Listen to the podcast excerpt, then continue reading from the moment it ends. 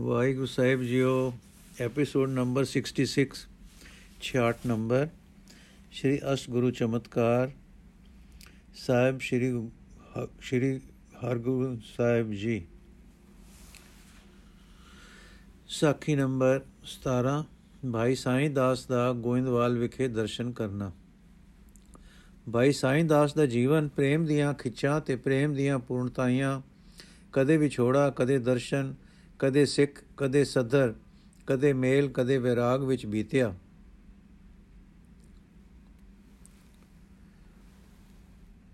ਜਿਸ ਤੋਂ ਮਨ ਪਰ ਅਚਰਜ ਅਸਰ ਹੁੰਦਾ ਗਿਆ। ਦਿਨੋ ਦਿਨ ਮਨ ਦੀ ਨਿਰਮਲਤਾ ਤੇ ਉਜਲਤਾ ਉੱਚੀ ਹੁੰਦੀ ਗਈ। ਜਿਉਂ-ਜਿਉਂ ਇਹ ਦਸ਼ਾ ਹੋਈ ਤੇ ਸੁਰਤ ਵੀ ਉੱਚੀ ਹੁੰਦੀ ਗਈ, ਤਿਵੇਂ-ਤਿਵੇਂ ਪ੍ਰੇਮ ਦੀ ਦਸ਼ਾ ਵੀ ਵੱਧਦੀ ਗਈ। ਪਰ ਹੁਣ ਸਮੇਂ ਨੇ ਹੋਰ ਪਲਟਾ ਖਾਦਾ ਸ੍ਰੀ ਗੁਰੂ ਜੀ ਦੇ ਦਿੱਲੀ ਤੁਰ ਪੈਣ ਦੀਆਂ ਛਿਆਂ ਸੋਹਾਂ ਕੰਨੀ ਪਈਆਂ। ਜੀ ਕਦੇ ਧੜਕਦਾ ਹੈ ਕਿ ਪਿਛਲੇ ਪੰਜਵੇਂ ਸਤਗੁਰਾਂ ਵਾਂਗੂ ਬਾਣਾ ਨਾ ਵਰਤਦਾ ਹੋਵੇ। ਕਦੇ ਭਰੋਸਾ ਆਖਦਾ ਕਿ ਨਹੀਂ, ਸੰਗਤਾਂ ਦੀ ਖਿੱਚ ਲੈ ਚੱਲੀ ਹੈ। ਪਰ ਹਰ ਹਾਲ ਹਰ ਹਾਲ ਵਿੱਚ ਦਰਸ਼ਨਾਂ ਲਈ ਜੀ ਉਛਲਦਾ ਹੈ। ਉਧਰੋਂ ਨਾ ਕੋਈ ਆਗੇ ਆਈ ਹੈ ਤੇ ਨਾ ਸੁਨੇਹਾ ਮਿਲਿਆ ਹੈ। ਇਸ ਸੋਚ ਵਿਚਾਰ ਵਿੱਚ ਪ੍ਰੇਮ ਦੀ ਨਿਤ ਬਲਦੀ ਜਵਾਲਾ ਭੜਕਾਰਿਆਂ ਵਿੱਚ ਆ ਗਈ ਤੇ ਉਤੋਂ ਹੁਣ ਦਿੱਲੀ ਤੁਰ ਪੈਣ ਦੀ ਪੱਕੀ ਸੋ ਵੀ ਮਿਲ ਗਈ। ਹਾ ਹਾ, ਪਿਆਰੇ ਜੀ, ਲੰਮੇ ਸਫ਼ਰ ਚੱਲੇ ਹਨ, ਕਦ ਮੁੜਨਗੇ, ਕਦ ਫੇਰ ਦਰਸ਼ਨ ਹੋਣਗੇ, ਸਰੀਰ ਦਾ ਕੀ ਭਰੋਸਾ ਹੈ, ਤਦ ਤੱਕ ਪ੍ਰਾਣ ਵੀ ਰਹਿਣਗੇ ਕਿ ਨਹੀਂ? ਫੇਰ ਕਹਿੰਦੇ ਹਨ, ਸਤਿਗੁਰੂ ਜੀ, ਰਜਾਏ, ਸਤਿਗੁਰੂ ਦੀ ਰਜਾਏ ਸਿਰ ਧਰਨੀ ਹੈ, ਯੋਗ ਹੁੰਦਾ ਤਾਂ ਜ਼ਰੂਰ, ਗੁਰੂ ਜੀ ਜ਼ਰੂਰ ਦਰਸ਼ਨ ਦੇ ਕੇ ਤੁਰਦੇ ਉਹਨਾਂ ਨੇ ਜੋ ਕੁਝ ਵਿਚਾਰਿਆ ਹੈ ਸੋ ਠੀਕ ਹੈ, ਕਿਉਂਕਿ ਉਹ ਸਰਬਗ ਹਨ। ਜਿਉਂ-ਜਿਉਂ ਇਹ ਦਸ਼ਾ ਹੋਈ, ਸੁਰਤ ਕਦੇ ਪ੍ਰੇਮ ਦੇ ਪ੍ਰਵਾਹ ਵਿੱਚ ਤੇ ਕਦੇ ਵਿਚਾਰ ਵਾਲੇ ਧੀਰਜ ਵਿੱਚ, ਅੰਤ ਦੋਹਾਂ ਦੀ ਖਿੱਚ ਨੇ ਐਸਾ ਵਲਵਲਾ ਖਾਦਾ ਕਿ ਗੁਰੂ ਮੂਰਤ ਦੇ ਧਿਆਨ ਆਪੇ ਤੋਂ ਹੀ, ਆਪੇ ਤੋਂ ਵੀ ਬੁਲਾ ਗਏ। ਜਿਉਂ ਸਾਂਝ ਨੂੰ ਸੁਰਤ ਜੁੜੀ ਹੈ, ਫੇਰ ਖੁੱਲਣਾ ਹੀ ਭੁੱਲ ਗਈ। ਮਹਾਰਾਜ ਜੀ ਦੇ ਦਰਸ਼ਨ ਹੋ ਰਹੇ ਹਨ। ਅਰ ਦਰਸ਼ਨ ਕਰਨ ਹਾਰੇ ਮਸਤ ਭੋਰੇ ਦੀ ਤਰ੍ਹਾਂ ਨਿਮਗਨ ਯੋਗੀ ਵਾਂਗ ਇੱਕ ਰਸ ਜੁੜੇ ਬੈਠੇ ਹਨ। ਸਵੇਰਾ ਹੋ ਗਿਆ, ਪਰ ਇਹਨਾਂ ਨੂੰ ਖਬਰ ਨਹੀਂ। ਸੂਰਜ ਚੜ ਆਇਆ, ਪਰ ਆਪਣੇ ਪਿਆਰੇ ਦੇ ਦਰਸ਼ਨ ਦਾ ਸੂਰਜ ਸਭ ਸੂਰਜਾਂ ਨੂੰ ਮਾਤ ਕਰਨ ਵਾਲਾ ਹੈ। ਉਸ ਵਿੱਚੋਂ ਸੂਰਤ ਨੂੰ ਇਸ ਨਿਕਲੇ, ਨਿਕਾਰੇ ਸੂਰਜ ਦੀਆਂ ਕਿਰਨਾਂ ਕਿਵੇਂ ਵੀ ਨਹੀਂ ਉਟਕਾ ਸਕਦੀਆਂ। ਸੋ ਧੁੱਪੇ ਹੀ ਬੈਠਿਆਂ ਦਿਨ ਦਿਉ ਚੜ ਆਇਆ। ਘਰਦਿਆਂ ਨੇ ਦੂਰ ਛੱਤੇ ਇਸ ਤਰ੍ਹਾਂ ਬੈਠੇ ਵੇਖ ਕੇ ਹਿਲਾਇਆ ਨਹੀਂ। ਇਹ ਉਹਨਾਂ ਦੀ ਵਿਆਕੁਲਤਾ ਨੂੰ ਜਾਣ ਰਹੇ ਸੇ ਔਰ ਇਹਨਾਂ ਨੂੰ ਇਸ ਸੁਖ ਵਿੱਚ ਵੇਖ ਕੇ ਹਿਲਾਇਆ ਨਹੀਂ ਸੰਚਾਉਂਦੇ ਭਾਵੇਂ ਸੂਰਜ ਦੀ ਤਪਤ ਤੋਂ ਡਰਦੇ ਉਠਾਉਣਾ ਲੋਚਦੇ ਸਨ, ਪਰ ਇਹਨਾਂ ਦੇ ਮਨ ਨੂੰ ਸੁਖੀ ਜਾਣ ਕੇ ਸਰੀਰ ਦੇ ਤੁਛ ਦੁੱਖ ਦੀ ਪਰਵਾਹ ਵੀ ਤਿਆਗੀ ਬੈਠੇ ਸਨ। ਇੰਨੇ ਨੂੰ ਇੱਕ ਸਿੱਖ ਆਇਆ ਕਿ ਸਤਗੁਰ ਦਿੱਲੀ ਜਾ ਰਹੇ ਹਨ। ਅੱਜ ਗੋਇੰਦਵਾਲ ਡੇਰਾ ਕਰਨਗੇ ਆਗਿਆ ਹੋਈ ਕਿ ਸਾਈਂ ਦਾਸ ਜੀ ਜੋ ਦਰਸ਼ਨ ਦੀ ਅਤਾਂਗ ਕਰ ਰਹੇ ਹਨ ਗੋਇੰਦਵਾਲ ਆ ਜਾਣ ਜਾਂ ਸੁਲਤਾਨਪੁਰੇ ਆ ਮਿਲਣ, ਗੁਰੂ ਜੀ ਤਰੇ 4 ਦਿਨ ਗੋਇੰਦਵਾਲ ਰਹਿਣਗੇ। ਇਹ ਸੁਖ ਸੁਨੇਹਾ ਸੁਣ ਕੇ ਕੌਣ ਉਹਨਾਂ ਨੂੰ ਜੁੜਿਆ ਰਹਿਣ ਦੇਵੇ? ਜੱਟ ਚਰਨ ਦਬਾ ਕੇ ਜਗਾਇਆ ਤੇ ਸਤਗੁਰਾਂ ਦਾ ਸੁਨੇਹਾ ਸੁਣਾਇਆ। ਸੁਨੇਹਾ ਸੁਣਦਿਆਂ ਨੈਣੀ ਨੀਰ ਭਰ ਆਇਆ। ਲੂ ਖੜੇ ਹੋ ਗਏ ਅਰ ਦੰਪਤੀ ਦੇ ਸਰੀਰ ਵਿੱਚੋਂ ਸ਼ੁਕਰ ਸ਼ੁਕਰ ਦੀ ਧੁਨ ਨਿਕਲੀ। ਗਲ ਪੱਲਾ ਪਾ ਲਿਆ ਅਰ ਕਈ ਵਾਰ ਧਰਤੀ ਪਰ ਮਸਤਕ ਰੱਖ ਕੇ ਕਿਹਾ, ਸਾਡੇ ਵਰਗੇ ਨੀਵਿਆਂ ਤੇ ਇਹ ਕਿਰਪਾਲਤਾ, ਕਰਮ ਹੀਣਾ, ਤਪ ਹੀਣਾ ਉਤੇ ਇਹ ਕਿਰਪਾਲਤਾ। ਧਨ ਗੁਰੂ ਹੈ, ਧਨ ਵਾਹਿਗੁਰੂ ਹੈ, ਧਨ ਬਖਸ਼ਿਸ਼ ਹੈ, ਫਿਰ ਇਹ ਸ਼ਬਦ ਸਭ ਨੇ ਮਿਲ ਕੇ ਗਾਵਿਆ। ਸਗਲ ਇਛਾ ਜਪ ਪੁਨੀਆ, ਪ੍ਰਭ ਮੇਲੇ ਚਿਰੀ ਵਿਛੁਨਿਆ। ਤੁਮ ਰਵੋ ਗੋਬਿੰਦੇ ਰਵਣ ਜੋਗ, ਜਿਤ ਰਵਿਐ ਸੁਖ ਸਹਿਜ ਭੋਗ ਰਹਾ। ਕਰ ਕਿਰਪਾ ਨਦਰ ਨਿਹਾਲਿਆ, ਆਪਣਾ ਦਾਸ ਆਪ ਸੰਭਾਲਿਆ। ਸੇਜ ਸੁਹਾਵੀ ਰਸ ਬਨੇ, ਆਏ ਮਿਲੇ ਪ੍ਰਭ ਸੁਖ ਧਨੀ। ਮੇਰਾ ਗੁਣ ਅਵ ਗੁਣ ਨ ਵਿਚਾਰਿਆ, ਪ੍ਰਭ ਨਾਨਕ ਚਰਨ ਪੁਜਾਰਿਆ। ਮੇਰਾ ਗੁਣ ਅਵ ਗੁਣ ਨ ਵਿਚਾਰਿਆ ਪ੍ਰਭ ਨਾਨਕ ਚਰਨ ਪੁਜਾਰਿਆ। ਸਤਿਗੁਰੂ ਜੀ ਦੇ ਲੰਘਣ ਦੀ ਸੋਏ ਸਾਰੇ ਪਿੰਡ ਵਿੱਚ ਪਸਰ ਗਈ। ਗੁਰੂ ਜੀ ਦੇ ਚਰਨਾ ਕਮਲਾਂ ਦੇ ਪ੍ਰੇਮੀ ਸੁਣਦੇ ਸਾਰ ਭਾਈ ਜੀ ਦੇ ਘਰ ਆਉਂਦੇ ਤੇ ਬੜੇ ਪਿਆਰ ਨਾਲ ਪੁੱਛਦੇ ਹਨ, ਦੀਨ ਦਿਆਲ ਜੀ, ਸਾਨੂੰ ਆਗਿਆ ਹੈ ਜੋ ਆਪ ਦੀ ਸ਼ਰਨ ਚੱਲ ਕੇ ਸਤਿਗੁਰਾਂ ਦੇ ਦਰਸ਼ਨ ਪਾਵੀਏ ਜੋ ਜੋ ਇਸ ਤਰ੍ਹਾਂ ਪਿਆਰੇ ਦੇ ਪਿਆਰੇ ਆਉਂਦੇ ਹਨ, ਸਾਈਂ ਦਾਸ ਦਾ ਹਰ ਉਛਾਲੇ ਖਾਂਦਾ ਹੈ ਤੇ ਹੱਥ ਬਨ ਕੇ ਆਖਦੇ ਹਨ, ਪਿਆਰਿਓ ਮੇਰੇ ਸਿਰ ਤੇ ਮੇਰੀਆਂ ਅੱਖਾਂ ਤੇ ਕਦਮ ਧਰ ਕੇ ਚੱਲੋ। ਤੁਹਾਡੇ ਪ੍ਰੇਮ ਦੇ ਆਸਰੇ ਦਾਸ ਨੂੰ ਵੀ ਗੁਰਦਰਸ਼ਨ ਪ੍ਰਾਪਤ ਹੋ ਜਾਣਗੇ। ਇਸ ਤਰ੍ਹਾਂ ਲੋਕਾਂ ਦੀ ਤਿਆਰੀ ਤੇ ਬਿਨੈ, ਜਰਾ ਠਹਿਰਨਾ ਮੈਂ ਵੀ ਆਇਆ ਜੇ ਨੇ ਕਿੰਨਾ ਚਿਰ ਲੰਘਾ ਦਿੱਤਾ, ਪਰ ਛੇਕੜ ਤੁਰੇ ਅਰ ਗੋਇੰਦਵਾਲ ਪਹੁੰਚੇ। ਦੀਵਾਨ ਸਜ ਰਿਹਾ ਸੀ, ਸਾਰੀ ਸੰਗਤ ਹਾਜ਼ਰ ਹੋਈ। ਸਾਈਂ ਦਾਸ ਜੀ ਨੂੰ ਸੰਗਤ ਮੋਹਰੇ ਲਾ ਰਹੀ ਸੀ, ਪਰ ਅੰਦਰ ਵੜਨ ਵੇਲੇ ਦੰਪਤੀ ਪਿੱਛੇ ਹੋ ਗਏ। ਡੱਲੇ ਦੀ ਸੰਗਤ ਨੂੰ ਗੁਰੂ ਜੀ ਬੜੇ ਆਦਰ ਨਾਲ ਮਿਲੇ, ਜਦ ਸਭਨਾ ਦੇ ਪ੍ਰਸਾਦ ਤੇ ਭੇਟਾ ਲੈ ਚੁੱਕੇ, ਤਦ ਵਿੱਚ ਸਾਈਂ ਦਾਸ ਦਾ ਨਾ, ਦਾਸ ਨਾ ਦਿਸਿਆ। ਸਾਈਂ ਦਾਸ ਤਾਂ ਜੋੜਿਆਂ ਵਿੱਚ ਖੜਾ ਸੀ।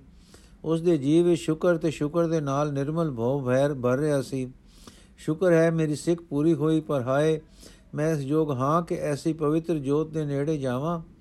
ਮੇਰੇ ਧਨ ਭਾਗ ਮੇਰੇ ਵਾਹ ਨਸੀਬ, ਜੋ ਇੱਕ ਮਾਨ ਵਾਲੀ ਥਾਂ ਤੇ ਖੜੋਣਾ ਮਿਲਿਆ। ਮੈਂ ਤਾਂ ਕੇਵਲ ਯਾਦ ਨੂੰ ਤਰਸਦਾ ਸਾਂ। ਆ ਤਾਂ ਚਰਨਾਂ ਵਿੱਚ ਹਾਜ਼ਰੀ ਤੇ ਦਰਸ਼ਨ ਨਸੀਬ ਹੋ ਗਏ। ਧਨ ਗੁਰੂ ਕਿਰਪਾਲ, ਜੋ ਮੰਗੇ, ਜੋ ਮੰਗੋ, ਉਸ ਤੋਂ ਵੱਧ ਬਖਸ਼ਦਾ ਹੈ। ਇਸ ਪ੍ਰਕਾਰ ਦੇ ਭਾਵਾਂ ਵਿੱਚ ਭਰੇ ਇਸਤਰੀ ਭਰਤਾ ਖੜੇ ਹਨ, ਖੜੇ ਸਨ। ਗੁਰੂ ਜੀ ਦੀ ਨਜ਼ਰ ਵੀ ਤੱਕ ਰਹੀ ਸੀ ਕਿ ਜੋ ਪਿਆਰਾ ਸਿੱਖ ਕਿੱਥੇ ਹੈ। ਪ੍ਰੇਮੀਆਂ ਦੀ ਪ੍ਰੇਮ ਅਵਸਥਾ ਦੇ ਜਾਣੂ ਜੀ ਨੇ ਤਾੜ ਲਿਆ।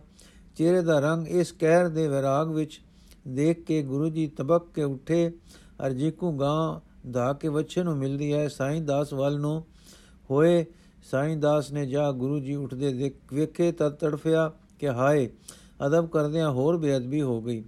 ਵੱਜ ਕੇ ਚਰਨਾ ਤੇ ਡਹਿ ਪਿਆ, ਨਾਲ ਹੀ ਰਾਮੋ ਵੀ ਡਹਿ ਪਈ। ਗੁਰੂ ਜੀ ਨੇ ਸੀਸ ਫੜ ਕੇ ਚੁੱਕਿਆ, ਬੜੇ ਪਿਆਰ ਨਾਲ ਕਿਹਾ, ਤੁਸੀਂ ਵੱਡੇ ਥਾਂ ਹੋ, ਸਾਡੇ ਅਦਬ ਦੀ ਜਗ੍ਹਾ ਹੋ ਐਦਾ ਨਾ ਕਰਿਆ ਕਰੋ। ਪਰ ਅਗੋਂ ਪ੍ਰੇਮ ਤੇ ਅਦਬ ਭਰੇ ਇਹ ਵਾਕ ਨਿਕਲੇ, ਹੈ ਤਾਰਨਹਾਰ ਜੀ ਸਾਕਾਦਾਰੀ ਤੇ ਮਾਨ ਤੋਂ ਮੁਕਤ ਕਰਕੇ ਸਿੱਖੀ ਦੀ ਚਰਨ ਧੂੜ ਵਿੱਚ ਸਮਾ ਲਓ ਇਹ ਸਮਾਂ ਕੁਝ ਕੁਝ ਅਕਿਆ ਜਿਆ ਹੈ। ਪ੍ਰੇਮੀਆਂ ਦੇ ਦਿਲ ਆਪ ਹੀ ਸਮਝਦੇ ਸਹਨ ਕਿ ਕੀਕੂ ਗੁਰੂ ਜੀ ਇਹਨਾਂ ਦੇ ਪ੍ਰੇਮ ਦੇ ਕਾਰਨ ਹੋਰ ਗੋਇੰਦਵਾਲ ਠਹਿਰ ਗਏ। ਅੰਤੁਰਨ ਦਾ ਸਮਾਂ ਆਇਆ। ਹੋਰ ਸੰਗਤਾਂ ਇੱਥੋਂ ਵਿਦਾ ਕੀਤੀਆਂ। ਡੱਲੇ ਦੀ ਸੰਗਤ ਨੂੰ ਸੁਲਤਾਨਪੁਰ ਤੱਕ ਚੱਲਣ ਦੀ ਆਗਿਆ ਮਿਲੀ। ਹੁਣ ਵਿਛੜਨ ਦਾ ਵੇਲਾ ਆ ਗਿਆ। ਸਾਰੀ ਸੰਗਤ ਅਤ ਬੇਬਲ ਸੀ, ਪਰ ਇਸ ਦੰਪਤੀ ਦੀ ਦਸ਼ਾ ਬਹੁਤ ਕੋਮਲ ਭਾਵਾਂ ਵਿੱਚ ਸੀ। ਤੁਰਨ ਲੱਗਿਆ ਸ੍ਰੀ ਗੁਰੂ ਜੀ ਨੇ ਕਿਹਾ, ਭਾਈ ਸਾਈਂ ਦਾਸ ਜੀ, ਅਸੀਂ ਰਾਜੀ ਖੁਸ਼ੀ ਜਰਾ ਚਿਰਾਕੇ ਮੁੜਾਂਗੇ। ਤੁਸੀਂ ਕੋਈ ਐਸੀ ਵੈਸੀ ਸੋਏ ਸੁਣ ਕੇ ਡੋਲਣਾ ਨਹੀਂ।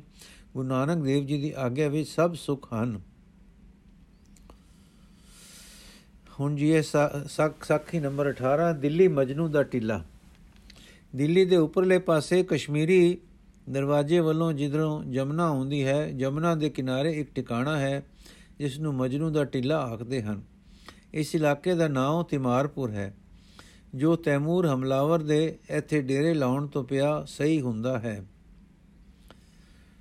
ਇੱਥੇ ਸ੍ਰੀ ਗੁਰੂ ਨਾਨਕ ਦੇਵ ਜੀ ਵੀ ਟਿੱਕੇ ਸਨ ਜਦੋਂ ਆਪ ਪਹਿਲੀ ਉਦਾਸੀ ਕਰਕੇ ਜਗਤ ਜਲੰਦੇ ਦੀ ਰੱਖਿਆ ਲਈ ਟੁਰ ਪਏ ਸਨ। ਇੱਥੇ ਕੁਵਾਰ ਹੀ ਇੱਥੇ ਕੁਵਾਰ ਹੀ ਪਠਾਣਾ ਪਾਸ਼ਾ ਦਾ ਹਾਥੀ ਖਾਨਾ ਸੀ। ਜਿੱਥੇ ਕਿ ਇੱਕ ਹਾਥੀ ਮਰ ਗਏ ਨੂੰ ਸ੍ਰੀ ਗੁਰੂ ਨਾਨਕ ਦੇਵ ਜੀ ਨੇ ਜਿਵਾਇਆ ਅਤੇ ਇਬਰਾਹਿਮ ਲੋਧੀ ਪਠਾਨ ਪਾਤਸ਼ਾਹ ਨਾਲ ਵਿਚਾਰ ਹੋਈ, ਜੋ ਪੁਰਾਤਨ ਜਨਮ ਸਾਖੀ ਵਿੱਚ ਲਿਖੀ ਹੈ। ਇੱਥੇ ਹੀ ਜਾ ਸ੍ਰੀ ਗੁਰੂ ਹਰਗੋਬਿੰਦ ਜੀ ਨੇ ਡੇਰਾ ਲਾਇਆ। ਲਿਖਿਆ ਹੈ ਕਿ ਗੁੰਚਰ ਬੇਗ ਨੇ ਇੱਥੇ ਪਾਤਸ਼ਾਹੀ ਹੁਕਮ ਲੈ ਕੇ ਤੰਬੂ ਡੇਰੇ ਲਵਾ ਦਿੱਤੇ ਸਨ ਅਤੇ ਇੱਥੇ ਹੀ ਪੀਰ ਸਿਕੰਦਰ ਸ਼ਾਹ ਅਤੇ ਹੋਰ ਫਕੀਰ ਪਾਤਸ਼ਾਹ ਦੇ ਗੱਲੇ ਆਪ ਦੀ ਅਜਮਾਇਸ਼ ਵਾਸਤੇ ਆਏ ਅਤੇ ਤਸੱਲੀ ਪਾ ਕੇ ਗਏ। ਇਹਨਾਂ ਨੇ ਪਾਤਸ਼ਾਹ ਪਾਸ ਉਪਮਾ ਕੀਤੀ। ਪਾਤਸ਼ਾਹ ਦੀ ਇੱਛਾ ਅਨੁਸਾਰ ਵਜ਼ੀਰ ਖਾਂ ਅਤੇ ਗੰਚੇ ਬੇਗ ਗੁਰੂ ਸਾਹਿਬ ਨੂੰ ਕਿਲੇ ਵਿੱਚ ਪਾਤਸ਼ਾਹੀ ਮੁਲਾਕਾਤ ਵਾਸਤੇ ਲੈ ਆਏ। ਮੁਲਾਕਾਤ ਸੋਹਣੀ ਤਰ੍ਹਾਂ ਹੋ ਗਈ। ਕਈ ਪ੍ਰਸ਼ਨ ਹੋਏ ਤੇ ਗੁਰੂ ਜੀ ਨੇ ਉੱਤਰ ਦਿੱਤੇ। ਛੋਟੀ ਉਮਰ ਵਿੱਚ, ਛੋਟੀ ਉਮਰ ਅਤੇ ਦੀਨ ਦੁਨੀ ਦੀ ਪਰਮ ਉੱਚੀ ਲਿਆਕਤ ਵੇਖ ਕੇ ਪਾਤਸ਼ਾਹ ਹਰਿਆਣ ਵੀ ਹੋਇਆ। ਲਿਖਿਆ ਹੈ, ਪਰ ਹਰਿਆਣੀ ਦਾ ਫਲ ਖੁਸ਼ੀ ਦੇ ਨਾਲ ਅੰਦਰੋਂ ਅੰਦਰ ਫਿਕਰ ਵੀ ਹੋਇਆ ਕਿ ਜੇ ਇਹ ਦਿਲੋਂ ਮੁਖਾਲਫ ਹੋ, ਮੁਖਾਲਫ ਹੋਏ ਤਾਂ ਮਾਮੂਲੀ ਗੱਲ ਨਹੀਂ। ਜਿੰਨਾ ਚਿਰ ਗੁਰੂ ਜੀ ਦਿੱਲੀ ਰਹੇ, ਰੋਜ਼ ਦੀਵਾਨ ਸਜਦੇ ਰਹੇ ਸੰਗਤਾਂ ਆਉਂਦੀਆਂ ਤੇ ਕਿਰਤਾਰਥ ਹੁੰਦੀਆਂ ਰਹੀਆਂ। ਦਿੱਲੀ ਮਜਨੂ ਦੇ ਟੀਲੇ ਜੋ ਦੀਵਾਨ ਸਜਦੇ ਰਹੇ, ਉਹਨਾਂ ਦਾ ਇੱਕ ਨਮੂਨਾ ਕਵੀ ਜੀ ਨੇ ਇਉਂ ਦਰਸਾਇਆ ਹੈ। ਚੋਪਈ, ਆਸਾ ਵਾਰ ਰਬਾਬੀ ਗਾਵੇਂ, ਰਾਗ ਰਾਗ ਨੇ ਰੁਚਰ ਬਣਾਵੇਂ। ਕੇਤਿਕ ਸਿੱਖ ਸੁਨੇ ਤੇ ਆਏ, ਕਿਤਕ ਕੰਠ ਤੇ ਪਾਠ ਅਲਾਏ। ਜਿੱਥੇ ਸਤਿਗੁਰੂ ਜੀ ਦਾ ਤੰਬੂ ਲੱਗਾ ਸੀ, ਉੱਥੇ ਯਾਦਗਾਰ ਵਾਸਤੇ ਸਿੱਖਾਂ ਨੇ ਸੰਗਮਰਮਰ ਦੀਆਂ ਚਰਨ ਪਾਦਕਾਂ ਲਾਈਆਂ ਸਨ। ਜੋ ਹੁਣ ਇਸ ਡਰ ਮਾਰੇ ਕਿ ਬੁੱਤ ਪ੍ਰਸਤੀ ਨਾ ਬਣ ਜਾਏ, ਉਡਾ ਦਿੱਤੀਆਂ ਗਈਆਂ ਹਨ। ਜਿਸ ਨਾਲ ਇਤਿਹਾਸਿਕ ਨਿਸ਼ਾਨ ਗੁੰਮ ਹੋ ਗਿਆ ਹੈ। ਚਾਹੀਦਾ ਸੀ ਕਿ ਜੇ ਉਹ ਨਿਸ਼ਾਨ ਉਠਾਣਾ ਸੀ, ਤਾਂ ਉੱਥੋਂ ਇੱਕ ਲੇਖ ਲਿਖ ਕੇ ਲਗਾ ਦਿੰਦੇ ਕਿ ਇਹ ਖਾਸ ਥਾਂ ਮਹਾਰਾਜ ਜੀ ਦੇ ਤੰਬੂ ਦਾ ਹੈ।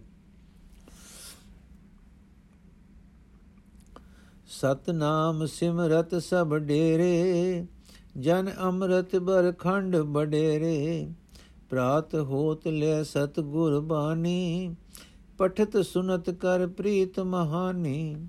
ਸੂਰ ਉਦੈ ਸਭ ਸੂਰ, ਸਭ ਸੂਸੋ ਆਏ। ਗੁਰੂ ਤੰਬੂ ਦਰ ਪਰ ਸਮੁਦਾਏ, ਸ੍ਰੀ ਹਰਿ ਗੋਬਿੰਦ ਚੰਦ ਆਨੰਦੇ।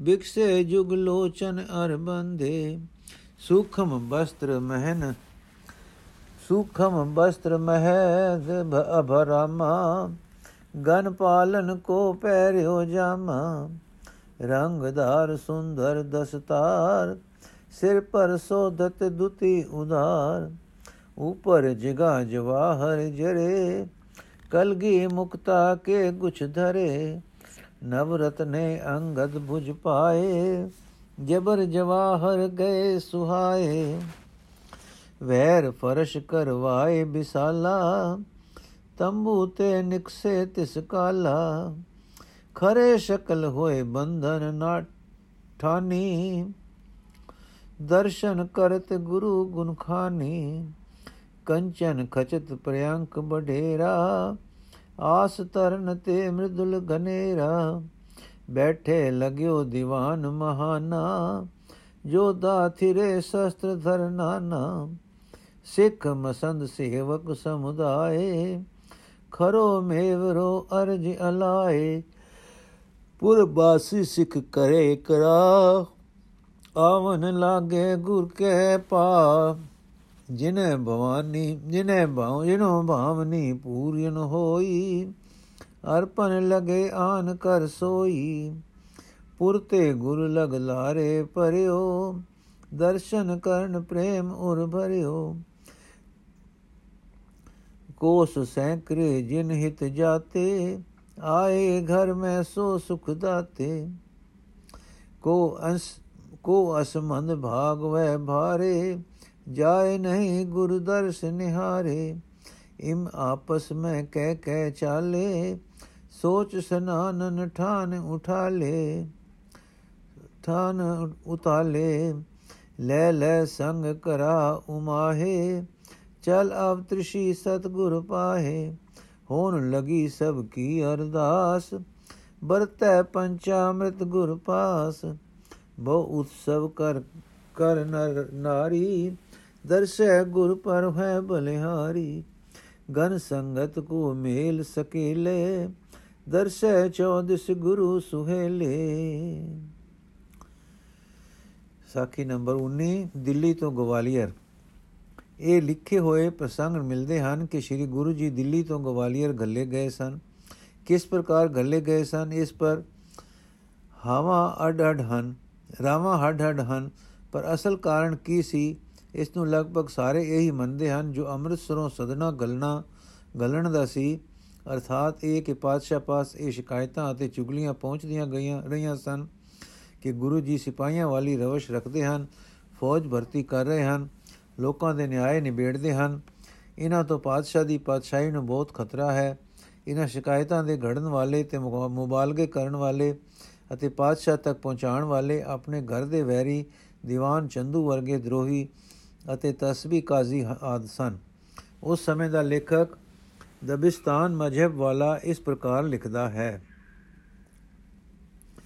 اورا دشواری ہا پیش آمد یکے ازاں عشت کے وضع سپاہیاں پیش گرفت برخلاف پدر شمشیر بست و نوکراں نگاہ داست و شکار کردن گرفت حضرت جنت مکانی بنا بر طلب باقیات مطالبہ کے بر عین جریمہ بر ارجن مل مقرر ਫਰਮੂਦਹ ਬੁਦੰਦ ਹਰ ਗੋਬਿੰਦ ਰਾ ਬਗਵਾਲੀਅਰ ਫਰਿਸਤਾਦ।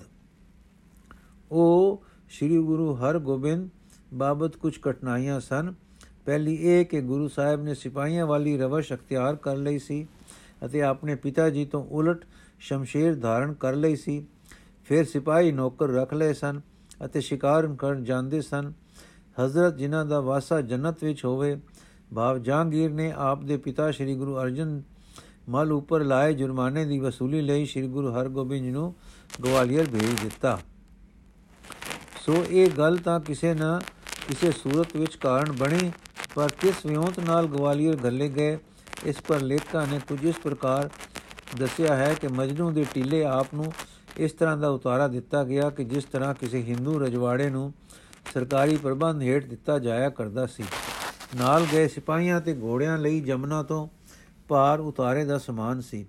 ਦਿੱਲੀ ਦੀਆਂ ਸੰਗਤਾਂ ਆਪ ਦੇ ਦਰਸ਼ਨਾਂ ਨੂੰ ਖੁੱਲੀਆਂ ਆਉਂਦੀਆਂ ਸਨ। ਸ਼੍ਰੀ ਗੁਰੂ ਨਾਨਕ ਦੇਵ ਜੀ ਦੀ ਗੱਦੀ ਦਾ ਜਾਨਸ਼ੀਨ ਆਇਆ ਸੁਣ ਕੇ ਹਿੰਦੂ ਮੁਸਲਮਾਨ, ਸਾਧੂ ਸੰਤ, ਫਕੀਰ ਦਰਸ਼ਨ ਕਰਨ ਆਉਂਦੇ ਅਤੇ ਤਸੱਲੀ ਪਾ ਕੇ ਜਾਂਦੇ ਕਿ ਗੁਰੂ ਨਾਨਕ ਦੀ ਗੱਦੀ ਉੱਤੇ ਗੁਰੂ ਨਾਨਕ ਵਰਗਾ ਹੀ ਪੂਰਨ ਪੁਰਖ ਹੈ। ਇਹਨਾਂ ਵਿੱਚੋਂ ਦੋ ਇੱਕ ਫਕੀਰਾਂ ਦੇ ਨਾਮ ਵੀ ਤਵਾਰੀਖ ਗੁਰੂ ਖਾਲਸਾ ਨੇ ਦਿੱਤੇ ਹਨ। ਇਹਨਾਂ ਫਕੀਰਾਂ ਤੋਂ ਪਾਤਸ਼ਾਹ ਦੇ ਕੰਨੀ ਜੋ ਸ਼ੋ ਪਹੁੰਚੀ, ਸੋ ਗੁਰੂ ਸਾਹਿਬ ਦੇ ਹੱਕ ਦੀ ਕਿ ਉਹ ਪੂਰੇ ਦਰਵੇਸ਼ ਹਨ। ਚਾਹੋ ਠਾਠ ਸਭ ਸਿਪਾਹੀ ਆਣਾ ਹੈ। ਵਜ਼ੀਰ ਖਾਨ ਤੇ ਗੁੰਚੇ ਬੇਗ ਵੀ ਪਾਤਸ਼ਾਹ ਨੇ ਮੁਲਾਕਾਤ ਲਈ ਸਦਵਾ ਗੱਲੇ ਅਤੇ ਉਹਨਾਂ ਦੇ ਗੁਣਾਂ ਨੂੰ ਆਪ ਵੀ ਪਰਖਿਆ, ਪਰ ਜੋ ਖਤਰੇ ਪਦਸ਼ੇ, ਖਤਰੇ ਖਦਸ਼ੇ ਵਿਦਰੋਹੀਆਂ ਬਿਠਾਏ ਸਨ ਅਤੇ ਹੁਣ ਵੀ ਦਾ ਲੱਗੇ ਕੰਨ ਭਰਦੇ ਸਨ, ਇਹਨਾਂ ਦੇ ਅਸਰਾਂ ਹੇਠ ਵੀ ਪਾਤਸ਼ਾਹ ਨਾ ਨਿਕਲਿਆ।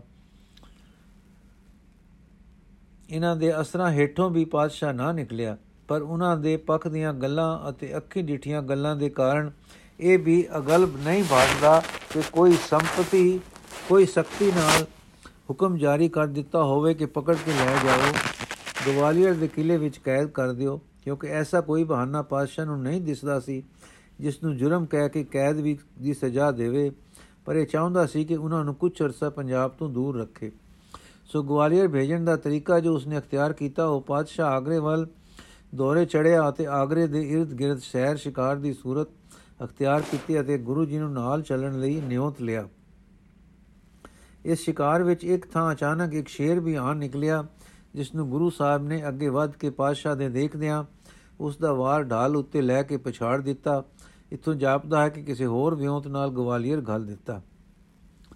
ਕਈ ਲੇਖਕ ਲਿਖਦੇ ਹਨ ਕਿ ਗੁਰੂ ਦਰੋਹੀਆਂ ਨੇ ਪਾਤਸ਼ਾਹ ਨੂੰ ਉਸ ਦੇ ਇਤਬਾਰੀ ਨਜ਼ੂਮੀ ਮਾਰਫਤ ਇਹ ਖਤਰਾ ਪੈਦਾ ਕਰ ਦਿੱਤਾ ਕਿ ਤੁਹਾਡੇ ਉੱਤੇ ਕੋਈ ਮੁਸੀਬਤ ਆਣੇ ਵਾਲੀ ਹੈ, ਕੋਈ ਮਨਹੂਸ ਸਿਤਾਰਿਆਂ ਦਾ ਯੋਗ ਹੋ ਰਿਹਾ ਹੈ ਅਤੇ ਉਹ ਮੁਸੀਬਤ ਟਲ ਸਕਦੀ ਹੈ ਜੇ ਕੋਈ ਖੁਦਾ ਰਸੀਦਾ ਆਦਮੀ 40 ਦਿਨ ਇਕਾਂਤ ਬੈਠ ਕੇ ਕੋਈ ਰੂਹਾਨੀ ਰਿਆਜ਼ਤ ਕਰੇ ਅਤੇ ਦੁਆ ਕਰੇ। ਕੋਈ ਰੂਹਾਨੀ ਰਿਆਜ਼ਤ ਅਤੇ ਦੁਆ ਕਰੇ ਤਾਂ ਉਹ ਟਲ ਸਕਦੀ ਹੈ। ਇਸ ਪ੍ਰਕਾਰ ਦੀ ਕੋਈ ਗੱਲ ਪਾਤਸ਼ਾਹ ਤੋਂ ਅਖਵਾ ਕੇ ਉਹਨਾਂ ਨੂੰ ਗਵਾਲੀਅਰ ਦੇ ਕਿਲੇ ਵਿੱਚ ਭਿਜਵਾ ਦਿੱਤਾ। ਅੱਗੋਂ ਗੁਰੂ ਦਰੋਹੀਆਂ ਦੀ ਤਰਕੀਬ ਇਹ ਸੀ ਕਿ ਜਾਂ ਤਾਂ ਕਿਲੇ ਵਿੱਚ ਹੀ ਗੁਰੂ ਸਾਹਿਬ ਦੀ ਜ਼ਿੰਦਗੀ ਮੁਕਾ ਦੇਵਾਂਗੇ, ਨਹੀਂ ਤਾਂ ਕਿਲੇ ਵਿੱਚ ਹੀ ਬੰਦ ਪਿਆ ਰਹਿਣ ਦੇਾਂਗੇ ਅਵਲ ਤਾਂ ਪਾਤਸ਼ਾਹ ਫਿਰ ਸਦਨਾ ਭੁੱਲ ਜਾਏਗਾ ਅਤੇ ਜੇ ਕੋਈ ਯਾਦ ਆਇਆ ਤਾਂ ਹੋਰ ਤਰਕੀਬਾਂ ਕਰ ਲਵਾਂਗੇ। ਹਰ ਹਾਲ ਇਹ ਗੱਲ ਕਿ ਜਿਵੇਂ ਕਿਮ ਭੇਜੇ ਗਏ, ਹੋਰ ਖੋਜ ਮੰਗਦੀ ਹੈ। ਇੱਕ ਸਵਾਦਲੀ ਵਾਰਤਾ ਇਹ ਸ਼ੇਰ ਸ਼ਿਕਾਰ ਦੇ ਦਿਨਾਂ ਦੀ ਇਸ ਪ੍ਰਕਾਰ ਦੀ ਲਿਖੀ ਮਿਲਦੀ ਹੈ ਕਿ ਜਦੋਂ ਆਗਰੇ ਡੇਰੇ ਲੱਗ ਰਹੇ ਸਨ, ਇੱਕ ਦਿਨ ਪਾਤਸ਼ਾਹ ਤੇ ਗੁਰੂ ਸਾਹਿਬ ਇਕੱਠੇ ਸ਼ਿਕਾਰ ਚੜੇ ਸ਼ਿਕਾਰ ਕਰਦਿਆਂ ਦੂਰ ਨਿਕਲ ਗਏ। ਲਗਭਗ ਦੁਪਹਿਰ ਹੋ ਗਈ ਅਤੇ ਗਰਮੀ ਬਹੁਤ ਹੋ ਗਈ। ਪਿੱਛੇ ਮੁੜ ਪਏ ਅਤੇ ਇੱਕ ਥਾਂ ਸੰਘਣੀ ਛਾਂ ਦੇਖ ਕੇ ਪਾਤਸ਼ਾਹ ਘੋੜੇ ਤੋਂ ਉਤਰ ਖਲੋਤਾ। ਇਸ ਤੋਂ ਥੋੜੀ ਦੂਰ ਕੁਝ ਹੋਰ ਸੰਘਣੀ ਛਾਂ ਸੀ। ਉੱਥੇ ਉਸ ਉੱਤੇ ਗੁਰੂ ਸਾਹਿਬ ਉਤਰ ਪਏ। ਪਾਤਸ਼ਾਹ ਉਸੇ ਛਾਂ ਉਸ ਛਾਂ ਹੇਠ ਬੈਠ ਗਿਆ ਕਿ ਉੱਥੇ ਇੱਕ ਪਿੰਡ ਦਾ ਵਾਸੀ ਸਿੱਧਾ ਸਾਦਾ ਆਦਮੀ ਆ ਨਿਕਲਿਆ। ਉਸਨੇ ਸੁਣਿਆ ਕਿ ਗੁਰੂ ਸਾਹਿਬ ਇੱਥੇ ਆਏ ਹੋਏ ਹਨ ਅਤੇ ਅੱਜ ਸ਼ਿਕਾਰ ਕਰਨ ਇੱਥੋਂ ਅੱਗੇ ਲੰਘ ਗਏ ਹਨ। ਦੂਰੋਂ ਪਾਤਸ਼ਾਹ ਨੂੰ ਦੇਖ ਕੇ ਉਸ ਜਾਤਾ, ਇਹ ਗੁਰੂ ਜੀ ਹਨ ਅਤੇ ਇਸ ਵੇਲੇ ਦੇ ਇਸ ਵੇਲੇ ਦੋ ਤਿੰਨ ਆਦਮੀ ਕੋਲ ਹਨ। ਇਸ ਵੇਲੇ ਚੱਲ ਦਰਸ਼ਨ ਕਰ ਲਵਾਂ। ਛੇਤੀ ਨਾਲ ਆ ਕੇ ਉਹਨਾਂ ਆਦਮੀਆਂ ਤੋਂ ਪੁੱਛਣ ਲੱਗਾ, ਸੱਚੇ ਪਾਤਸ਼ਾਹ ਜੀ ਕਿੱਥੇ ਹਨ? ਮੈਂ ਕੁਝ ਨਜ਼ਰ ਭੇਟ ਕਰਨੀ ਹੈ। ਪਾਤਸ਼ਾਹ ਨੇ ਕੁਝ ਗੱਲ ਸੁਣ ਲਈ, ਨੌਕਰਾਂ ਨੂੰ ਇਸ਼ਾਰਾ ਕੀਤਾ, ਜੋ ਇਸ ਨੂੰ ਮੇਰੇ ਕੋਲ ਆਣ ਦਿਓ। ਇਸ ਗਰੀਬ ਨੇ ਪਾਤਸ਼ਾਹ ਕੋਲ ਪਹੁੰਚ ਕੇ ਟਕਾ ਅੱਗੇ ਰੱਖਿਆ ਤੇ ਮੱਥਾ ਟੇਕਿਆ, ਅਰਜ਼ ਕੀਤੀ, ਹਾਥ ਜੋਰ ਪੁਨ ਅਰਜ ਗੁਜਾਰੀ, ਸਾਚੇ ਪਾਤਸ਼ਾਹ ਗੁਰ ਭਾਰੀ, ਦਰਸ਼ਨ ਕੀ ਅਭਿਲਾਖ ਘਨੇਰੀ, ਸੁਨੋ ਸ੍ਰੋਨ ਸੁਨੋ ਸ੍ਰੋਨ ਦੇ ਬਿਨਤੀ ਮੇਰੀ, ਦੀਨ ਦੁਨੀ ਕੇ ਮਾਲਕ ਹੋ, ਸਾਚੇ ਪਾਤਸ਼ਾਹ ਇਮ ਕਹੋ ਦਾਸ ਗਰੀਬ ਜਾਨ ਕਰ ਮੋਹੀ ਬਨੋ ਸਹਾਇ ਮਿੱਤਰ ਹੱਥ ਦਰੋਹੀ ਅਪਰ ਕਾਮਨਾ ਕੋਏ ਨ ਨਾਥ ਜਮ ਤੇ ਰਾਖੋ ਦੇ ਕਰ ਹਾਥ ਪਾਤਸ਼ਾਹ ਖੋਇਲ ਤਮਾਸ਼ੇ ਦੇ ਰੰਗ ਵਿੱਚ ਫਿਰਦਾ ਛਾਵੇਂ ਬੈਠਾ ਸੀ ਸੁਣ ਕੇ ਮੁਸਕਰਾਇਆ ਅਤੇ ਸਮਝ ਗਿਆ ਗੁਰੂ ਸਾਹਿਬ ਦਾ ਸਿੱਖ ਹੈ ਸੱਚਾ ਪਾਤਸ਼ਾਹ ਉਹਨਾਂ ਨੂੰ ਕਹਿ ਰਿਹਾ ਹੈ ਤੇ ਜਦ ਮੈਂ ਪੁੱਛਿਆ ਸੀ ਤੁਸੀਂ ਕਿਉਂ ਸੱਚਾ ਪਾਤਸ਼ਾਹ ਖਵਾਉਂਦੇ ਹੋ ਤਾਂ ਉਹਨਾਂ ਕਿਹਾ ਸੀ ਅਸੀਂ ਕਿਸੇ ਨੂੰ ਨਹੀਂ ਆਖਦੇ ਸਾਨੂੰ ਸੱਚਾ ਪਾਤਸ਼ਾਹ ਕਹੋ ਲੋਕੀ ਆਪਣੇ ਆਪ ਰੂਹਾਨੀ ਪ੍ਰੇਮ ਵਿੱਚ ਇਹੋ ਜਿਹੇ ਲਫ਼ਜ਼ ਬੋਲ ਲੈਂਦੇ ਹਨ। ਇਹ ਗੱਲ ਠੀਕ ਹੀ ਹੋਈ ਕਿ ਪੰਜਾਬ ਤੋਂ ਐਨੀ ਦੂਰ ਫਿਰ ਆਗਰੇ ਤੋਂ ਬਾਹਰ ਬਨ ਗਿਰਾਂ ਦੇ ਆਦਮੀ ਇਹ ਲਫ਼ਜ਼ ਵਰਤਦੇ ਆਉਂਦੇ ਹਨ। ਫਿਰ ਕੁਝ ਸੋਚ ਵਿੱਚ ਪੈ ਗਿਆ ਅਤੇ ਗਰੀਬ ਨੂੰ ਉਂਗਲ ਦਾ ਇਸ਼ਾਰਾ ਕਰਕੇ ਕਹਿਣ ਲੱਗਾ, ਗੁਰੂ ਉਸ ਤਰਫ ਹੈ। ਇਹ ਸੁਣ ਕੇ ਗਰੀਬ ਨੇ ਆਪਣਾ ਟਕਾ ਚੁੱਕ ਲਿਆ ਅਤੇ ਉਸ ਪਾਸੇ ਟੁਰ ਗਿਆ, ਟੁਰ ਪਿਆ। ਜਾਂਦਿਆਂ ਮਿਲੇ ਗੁਰੂ ਜੀ ਦੇ ਸਾਥੀਆਂ ਤੋਂ ਪੁੱਛ ਕੇ ਉਸ ਬ੍ਰਿਛਾਂ ਦੀ ਜੰਗੀ ਹੇਠ ਜਾ ਪੁੱਛਾ, ਜਿੱਥੇ ਗੁਰੂ ਸਾਹਿਬ ਬੈਠੇ ਸਨ। ਦਰਸ਼ਨ ਕੀਤਾ। ਮਨ ਵਿੱਚ ਬਲਿਹਾਰ ਹੋਇਆ। ਟਕਾ ਅੱਗੇ ਧਰਿਆ ਤੇ ਬੇਨਤੀ ਕੀਤੀ, ਹੈ ਗੁਰੂ, ਮੈਂ ਤੁਹਾਡੀ ਸ਼ਰਨ ਆਇਆ ਹਾਂ। ਅੰਤਕਾਲ ਮੇਰੀ ਸਹਾਇਤਾ ਕਰਨੀ। ਤੁਹਾਡਾ ਬਿਰਧ ਗਰੀਬ ਨਿਵਾਜ ਹੈ। ਮੈਂ ਗਰੀਬ ਦੀ ਰੱਖਿਆ ਕਰੋ। ਸੁਨ ਸਤਗੁਰ ਕਿਰਪਾਲ ਬਖਾਨਾ। ਸਿਮਰੋ ਸਤਨਾਮ ਕਲਿਆਣਾ। ਧਰਮ ਕਿਰਤ ਕਰ ਖਾਓ ਆਹਾਰਾ। ਇਨ ਦੋਇਨ ਤੇ ਸਦਾ ਸੁਖਾਰਾ। ਨੈ ਜਮਦੂਤ ਦੇਖ ਬੇ ਪਾਵੇਂ ਕਰ ਦੇ ਕਰ ਸਤਗੁਰ ਬਚਾਵੇਂ। ਆਗਰੇ ਵਿੱਚ ਵਰਤੀ ਇਸ ਵਾਰਤਾ, ਇੱਕ ਵਾਰਤਾ ਇਸ ਪ੍ਰਕਾਰ ਹੋਰ ਹੈ, ਆਗਰੇ ਸ਼ਹਿਰ ਵਿੱਚ ਇੱਕ ਸਿੱਖ ਦੇ, ਦੀ ਪੁੱਤਰੀ ਅਸਿੱਖ ਦੇ ਵਿਆਹੀ ਹੋਈ ਸੀ। ਇਹ ਗੁਰੂ ਦੇ ਦਰਸ਼ਨਾਂ ਨੂੰ ਲੋਚਦੀ ਸੀ, ਪਰ ਪਤੀ ਅਤੇ ਸਹੁਰਾ ਆਗਿਆ ਨਹੀਂ ਸਨ ਦਿੰਦੇ। ਘਰ ਵਿੱਚ ਹਰ ਤਰ੍ਹਾਂ ਰੋਕ ਵੇਖ ਕੇ ਇਸ ਬੀਬੀ ਆਪਣੇ ਇਸ਼ਨਾਨ ਵੇਲੇ ਉਸ ਇਕਾਂਤ ਵਿੱਚ ਇਹ ਅਰਦਾਸ ਕਰਦੀ ਸੀ। ਸ੍ਰੀ ਗੁਰੂ ਸਾਚੇ ਜੇਕਰ ਇਹ ਸਭ ਘਟ ਘਟ ਕੀ ਸੁਧ ਕਹਿ ਕੋ ਲਹਿ ਤੋ ਮਮ ਆਸਾ ਪੂਰਨ ਕਰੀਏ ਆਪਣੋ ਦਰਸ਼ਨ ਇਹਾਂ ਦਿਖਰੀਏ ਇੱਕ ਦਿਨ ਸਤਗੁਰੂ ਜੀ ਨੇ ਆਪਣਾ ਬਿਰਧ ਸੰਭਾਲਿਆ ਅਤੇ ਇਸ ਬੀਬੀ ਦੇ ਘਰ ਦੀ ਗਲੀ ਵੱਲ ਘੋੜਾ ਭਜਾਉਂਦੇ ਚਲੇ ਗਏ।